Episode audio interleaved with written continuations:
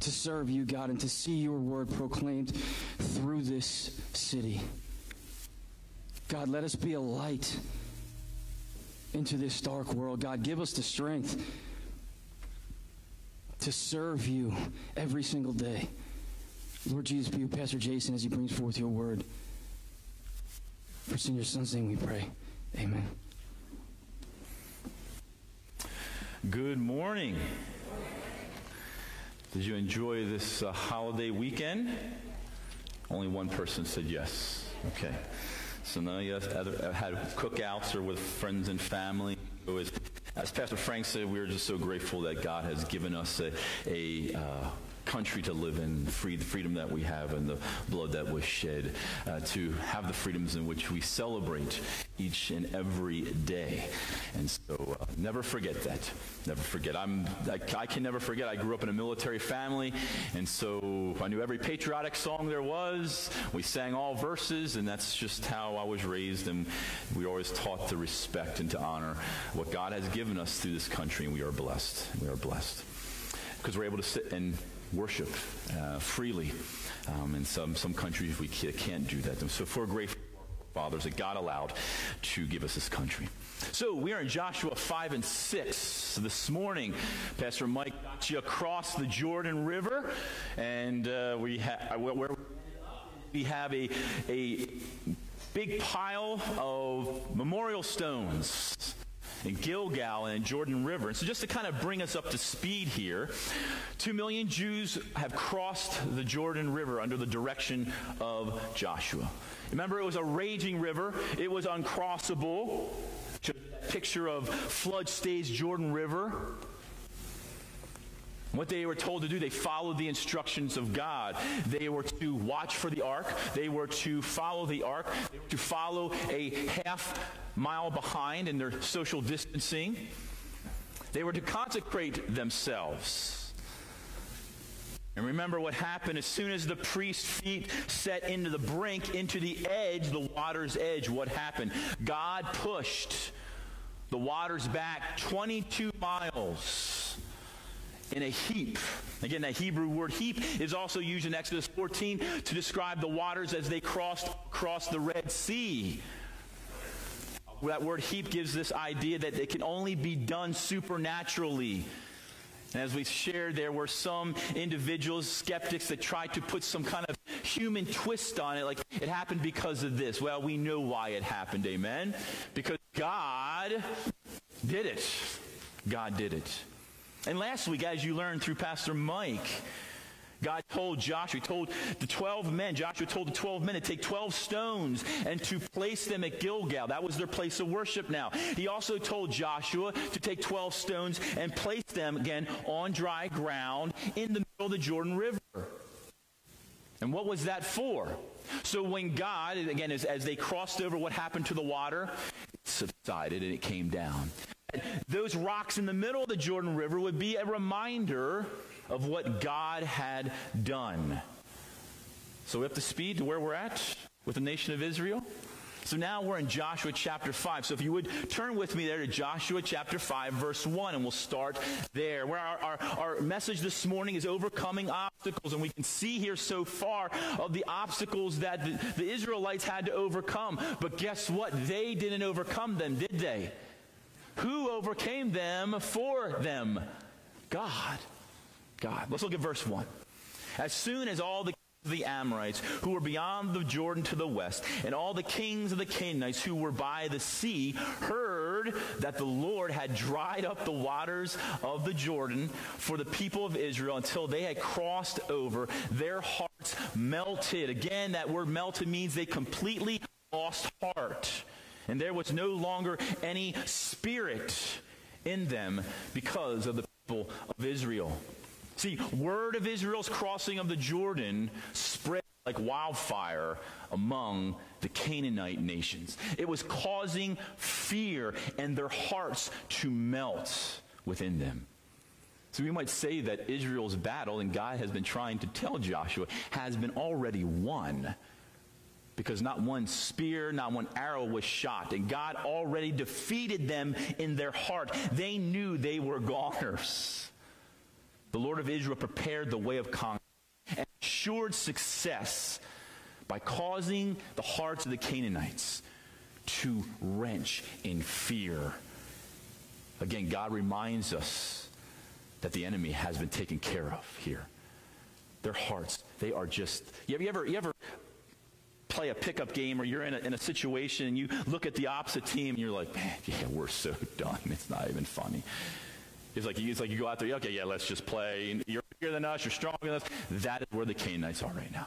And it's not because of the Israelites, it's because of their God. So we see, what did Joshua do? Look at verses 2 through 8. He set up another consecration, a circumcision. Circumcision was instituted with Abraham, was instituted as the Israelites came out of Egypt. 40 years of wandering, they strayed away from that, and now it's instituted here again. This was the cutting away of the flesh of a male reproductive organ, but had not been practiced for 40 years in the wilderness as they wandered. And this be due to part because their hearts were not right. They were not where they needed to be spiritually. So God did not have them continue to do that. See, circumcision was given by God to Israel to both initiate and to signify this membership of this covenant community. It was an outward sign, it was a physical sign of something inward and spiritually spiritual in reality. See, the circumcision of the flesh was designed to express the circumcision of the heart. In other words, see, it was intended to depict that men had experienced this circumcision of the heart through the surgery of repentance.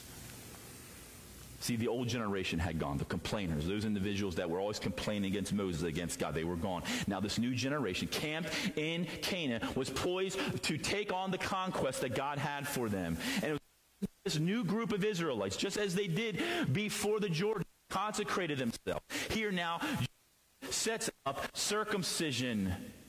This idea of circumcision physically, but also spiritually. God had proven his faithfulness to them. God has shown his grace to his people. And they had to follow suit with this consecration, this circumcision. This is where it was instituted for them now as they were to go face the fortress that they were going to come up against in the next few days. But I want us to look at verse 12 a minute. And, and so many times as we read through history books, we miss out on some really cool things. Look at what is said here. And manna ceased the day after they ate of the produce of the land. And there was no longer manna for the people of Israel, but they ate of the fruit of the land of Canaan that year. Does that, when you read that, you may, yeah, what's, what's the big deal here? No, they were eating manna up until they put the first, first Canaan in their mouth. Say about our God. He cares for them. He cares for us. He provided for them despite what they or what we deserve, just as He promised. Brothers and sisters, God provides for us, doesn't He? He is always there at His word.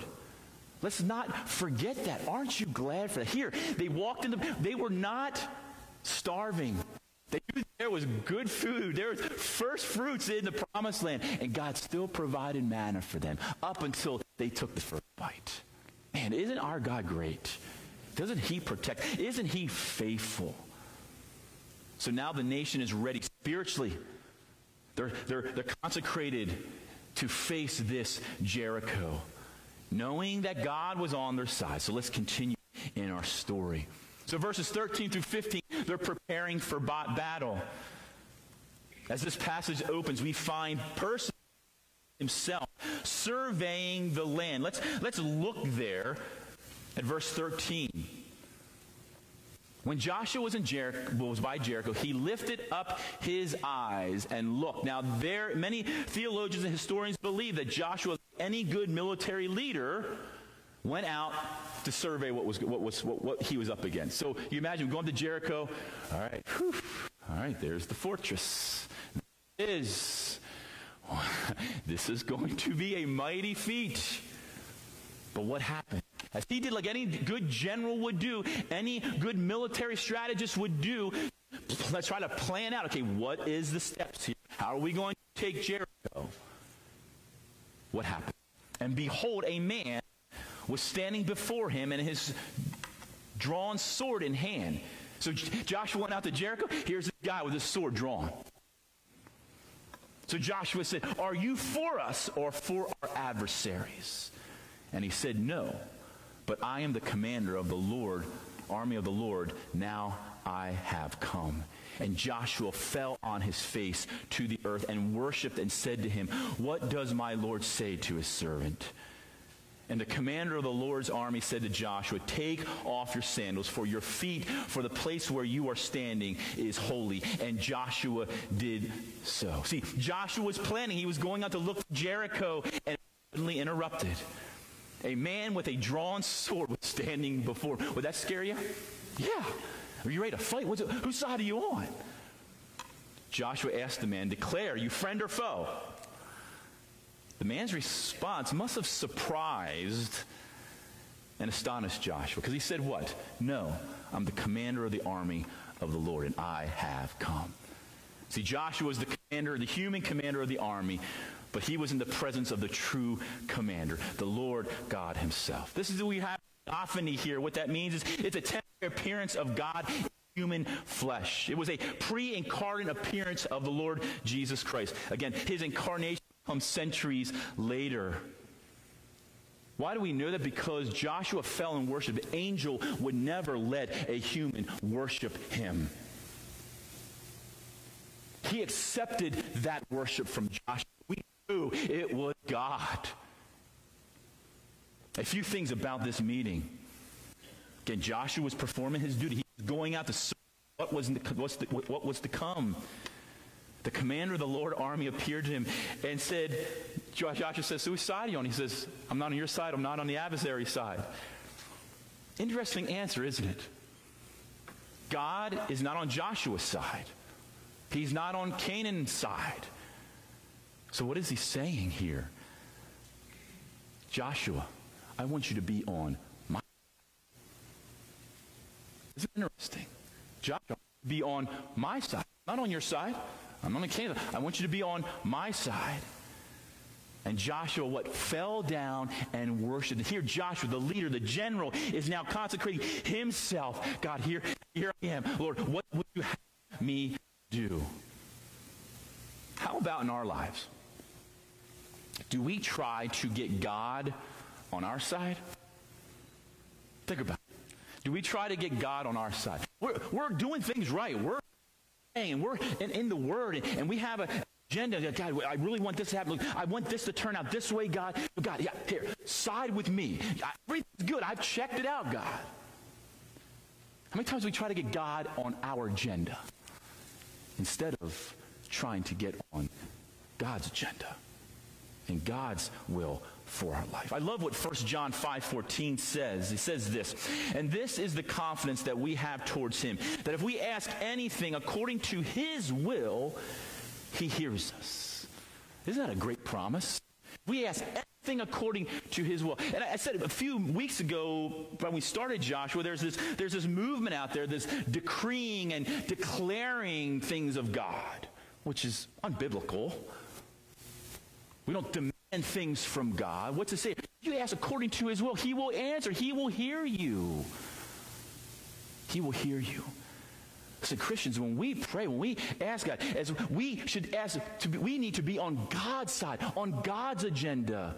Everything that we're doing might be great and grand, and we are following suit and following the Word of God, but are we trying to do things on our own and want God to join us? Or do we need to jump in and side with God? I think there's, there's two types of Christians as we come into this particular story and as we apply it to our lives today. What type of Christian are you going to be? Are you going to be a wilderness Christian? Are you going to be a promised land Christian? Now, here's what a wilderness Christian looks like.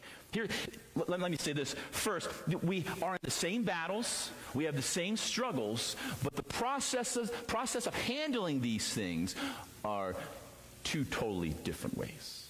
So a wilderness Christian would be someone like this. How bad life is. Life is such a challenge. I don't understand why God puts me through this. I need to work these things out in my life. You're focused on your problems, how you're going to fix your needs. That's a wilderness Christian. Or are you a promised land Christian? And this individual is someone, they even know there's challenges, even though life can be horrible at times. You're trusting through it all. And you're verbal about it. You have this God got this attitude. You know what?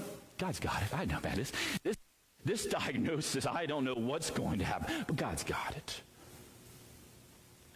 This idea that, you know what, God's going to, we're, we're going to get through this. Not me, but we, God and our family, God and me, we're going to get, this. I know He got it figured out. So, who are you going to be? A wilderness Christian, or are you going to be a promised land Christian? What's the answer? Don't say it.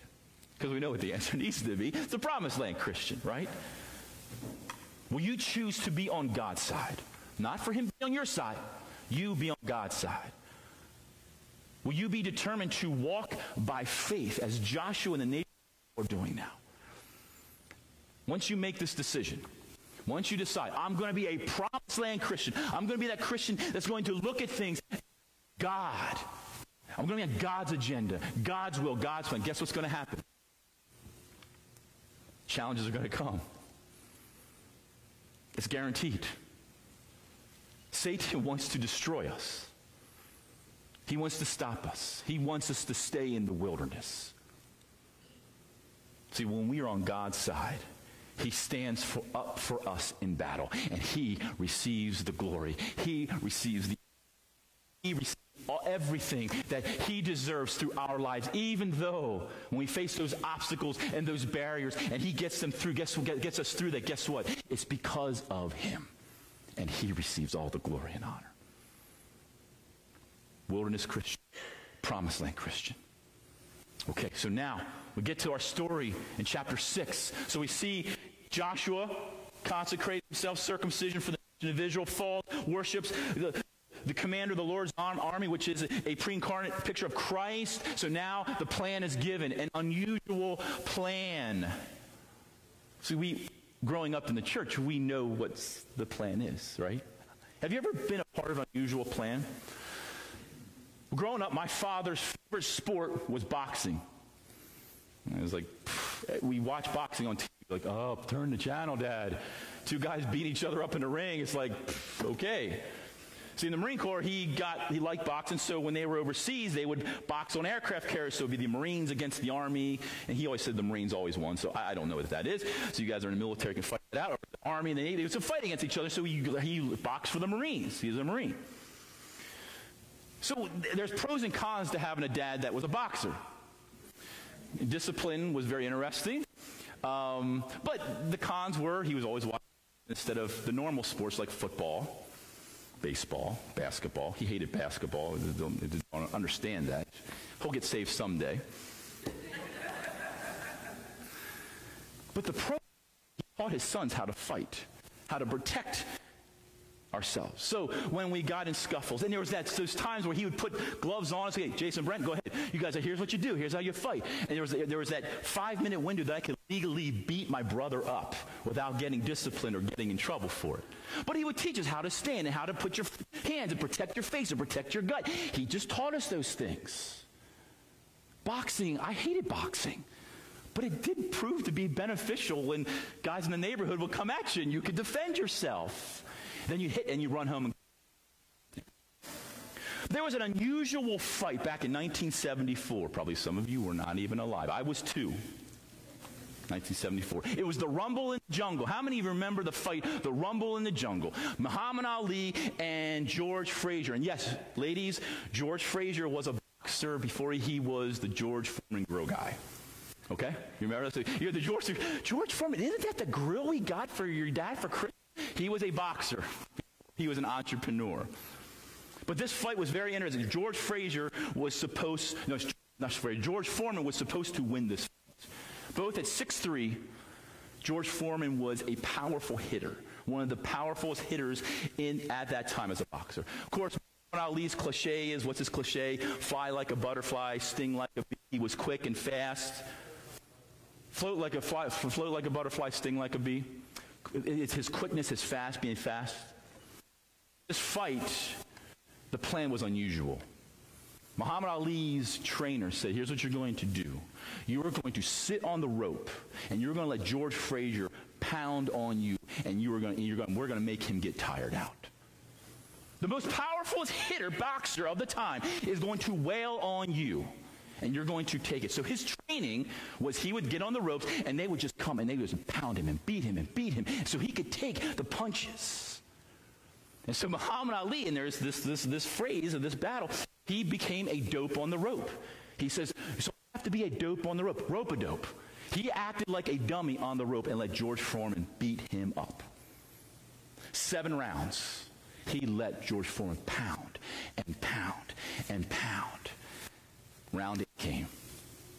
His trainer said, Get him. George Foreman was exhausted. He exerted every piece of energy he had to try to knock Muhammad Ali out. Round eight came. Muhammad Ali came out. He floated like a butterfly and he stung like a bee. He knocked George Foreman out cold and he won. The unusual plan, if you were a boxer, you say, that's a stupid plan. That's a stupid plan to let the most powerful boxer beat on you for seven rounds. But we see a very unusual plan here. Joshua chapter 6, verse 1 through 5. Now, Jericho was shut up inside and outside because of the people of Israel. None went out or came in. So, again, God wants us to understand that because of the Red Sea incident 40 years prior, and now that the Jordan River has been crossed, Israelites, because of what God did, they are shut up inside. There, no one is coming in and out of the city. They are what? Scared to death. And here's what the Lord said in verse 2. The Lord said to Joshua, See, I have given Jericho into your hand it, with its kings and mighty men of valor. Here's what he's saying, if we put in layman's terms. Mighty, mighty men of valor are the special forces. Listen, all the Navy SEALs, all the Army Rangers, all the Green Berets, all the recons, all those guys who are, who are trained to kill, guess what? They're shut up inside. They're scared. And look, and look, look what he says. You shall march around the city, all the men of war, going around the city once. Then shall you do it for six days. Seven priests shall bear seven trumpets of rams before the ark. What did God remind Joshua here? He had to remind him, hey, Joshua, see, I have given Jericho into your hand. So let's just take some freedom this morning because Joshua is human just like we are. May there have been some doubt in Joshua. Okay, Lord, we're following you through here. We're, going up against that fortress right there. And here's God reminding Joshua Joshua, I've given them into your hands. Trust me. How many times does God do that in our lives? Trust me. Let's continue. On the seventh day, you shall march around the city seven times. And the priests shall blow the trumpets, and when they make a long blast with the ram's horn, when you hear the sound of the trumpet, then all the people shall shout with a great shout, and the wall of the city will fall flat, and the people shall go up, everyone straight before him. Our first point this morning is this side with God and his will. Side with God and his will. When you side with God and his will, you are on his agenda. You are on his plan, no matter how crazy the plan may sound. Does that make sense? No matter what the trainer told you to do to stand on the ropes and get beat like Muhammad Ali did for seven rounds, God has told, given us sometimes plans. We say, God, that doesn't make sense. Now, humanly, God, yeah, that is not right. Side with God, we side with His will. Point two is this side with God and see the unusual happen. When we side with God, just sit back and say, okay, God, I don't know how this is going to work, but whew, that was very unusual. This is very interesting. When you see the, when you place yourself on God's agenda and plan, like Joshua did, you get to see him work in the Wow, you truly great. Wow, God, you really amazing. I don't know why I would ever doubt you. Hopefully, when we come out on the other side of it, we say those things because it's all we can only see that it's God. I had opportunity to, to visit Tim Schuler two or three weeks back, and he shared kind of what God did through all this brain surgery and how he had every piece of plan put together, unbeknownst to Tim. The doctor's in the right place and having the right test at the right time and it's all coincidence, right? God works in unusual ways for his will and for his purpose. One thing we have to understand Christianity is not for control freaks. Right? How many uh, don't raise your hand. Sometimes I'm control. Yeah, you want to you want to control things. No, God, no, no, no. I want to do it this way. God operates outside of our box, doesn't he? All of us probably in here have stories of what God has done. You're like, yeah, that was that was interesting. So what happened? This was a major obstacle. Pure victory came, verses 20 through 27. And so they marched around, the, we know the story, marched around Jericho six times on the seventh day. They marched around, they blew the trumpets, and the walls come tumbling. We know the song down, right? Look at verse 20. So the people shouted, and the trumpets were blown. As soon as the people heard the sound of the trumpet, the people shouted with a great shout, and the wall fell flat Okay, the walls just, it wasn't just like this, it fell to the ground. Israel had no weaponry. They were just to march around. It's like Art Myers walking around with his trumpet. All right, blow the trumpet, Art. We're going. This, this is going to fall down. And look what it says there in verse 21. They devoted all in the city to destruction, men and women, young and old, oxen, sheep, and, uh, and donkeys with the edge of the sword. They killed everyone in Jericho. But, look at verse 22. But to the two men who had spied out the land, Joshua said, Go into the prostitute's house, bring out from there the woman and all her who belong to her, as you have sworn. So the young men who had been spies went in and brought out Rahab and her father and mother and brothers and all who belonged to her, and they brought all her relatives and put them outside the camp of Israel. Verse 24, and they burned the city with fire and everything in it. Only the silver and gold with the vessel of bronze and iron they put into the treasure of the house of the Lord. Look at 25. But Rahab the prostitute and her father's household and all who belonged to her, Joshua saved alive.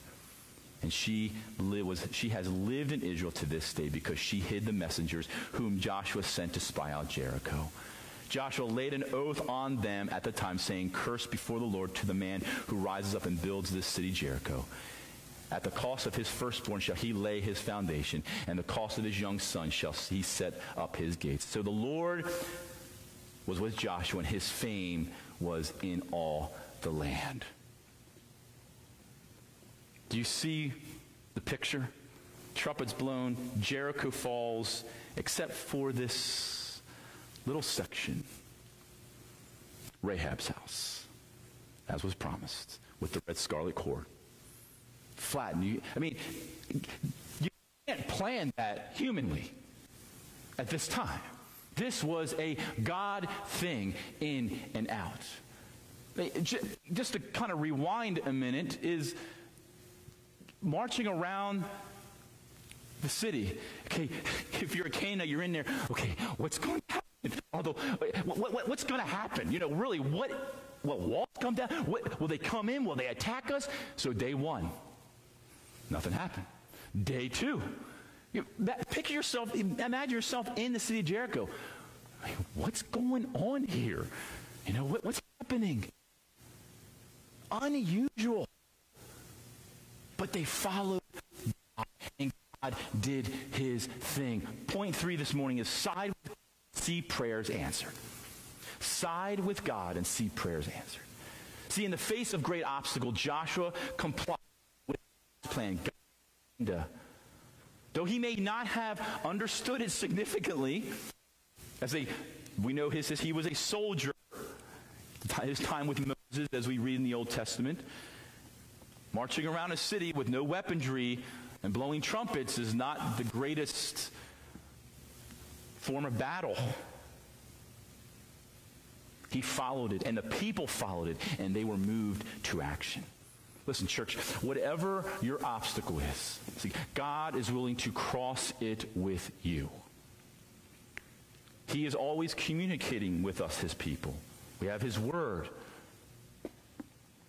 He provides strength, he provides comfort, he provides hope for us. Right now, you may be up against a Jordan River. You may be up against a Jericho wall.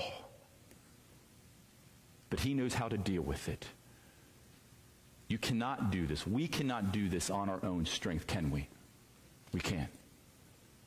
See, let come to God that needs to be your first plan of action, not your last resort. That needs to be your first plan of action when you see the obstacle, when you see the barrier, wherever, whatever it is in our lives. We have to get on God's agenda. We have to be on God's side. Okay, God, how are you going to get me through this? You see, Israel's obedience, God, their obedience to God produced wonders. Can you imagine being now the Israelites and seeing that wall fall down?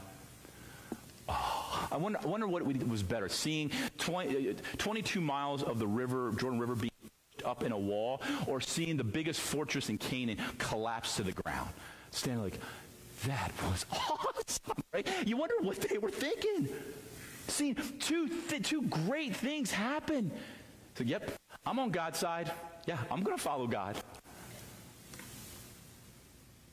You see, the nation of Israel, you imagine walking around, oh, this is interesting. This is an unusual plan. But they move forward with the hand of God directing them. Church, listen, don't be scared. Don't be nervous when God leads you to do something unusual. Of course, according to his plan and his will, nothing against the word of God. Please don't get me wrong. Always side with God. You will never be disappointed. Is it scary? Yes. But God will always be there to guide and direct you through. And as we said, I don't want us to miss God saved Rahab and her family, just as was promised. Rahab and what the scripture continue to remind us who she was, the prostitute. But she is now walking with the nation of Israel. She is now a follower of God. She has been changed. And her family. Overcoming obstacles. See, many today, we pride ourselves in following reason. This makes sense. Well, God, yeah, this is, this, this is where I need to go. Yep, I can see that, that, that, that makes better sense to me, God. So I'm going to go this direction instead of giving it to God. But God has called us, just like He called Joshua and the nation of Israel, to step out and walk in faith. Joshua lived by faith. Rahab lived by faith. The nation lived by faith. They walked in obedience to following God's unusual ways, His unusual direction, but he, they chose to follow His leadership. They sided with God and His will. They sided with God to see the unusual happen. They sided with God to see prayers answered. So, the, the question I leave for us this morning is will we side with God? Whatever you're going through in your life, will you choose to side with God? His agenda, His plan, His will for your life. Again, when we do that, we are a promised land Christian because we can't get through without God's strength. We can't get through without God's comfort. We can't get through without God's. But if you're a wilderness Christian, you will stay there and you will try to get through barriers. You will try to get through obstacles. You will try to do these things on your own, and guess what is going to happen? You will continually spin your wheel trying to do things within your own reason, in your own power, in your own strength. And God's saying, side with me. I'm not on your side. I'm not on their side. Side with me. Side with me. Side with my will.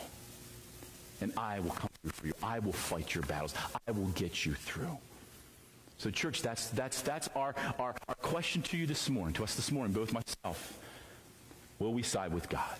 Will we get on God's side, on God's agenda, and see God do great and amazing things? Father, we thank you for this time this morning.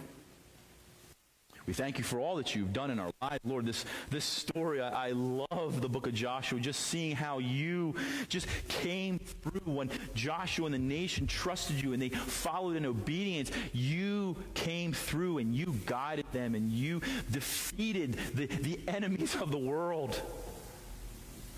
And you did it in your way, in your timing. Lord, in our lives, Father, allow us to put our faith, our trust, Lord, allow us to side with you in our life. If you're here this morning and you're maybe visiting, maybe you're listening on Facebook Live, and you want to know this Jesus, you want to know this God that we're talking, we'd love to share with you how you can know beyond the shadow of a doubt this God, you can be on this God's side. And all, it's all because of what Jesus did on the cross. If we put our faith and trust in Jesus Christ, Christ to come into our life, to save us, forgive us of our sins, guess what? We are on God's team. And God will protect us. God will guide us. God will get us through our this life, all because of our faith in Him.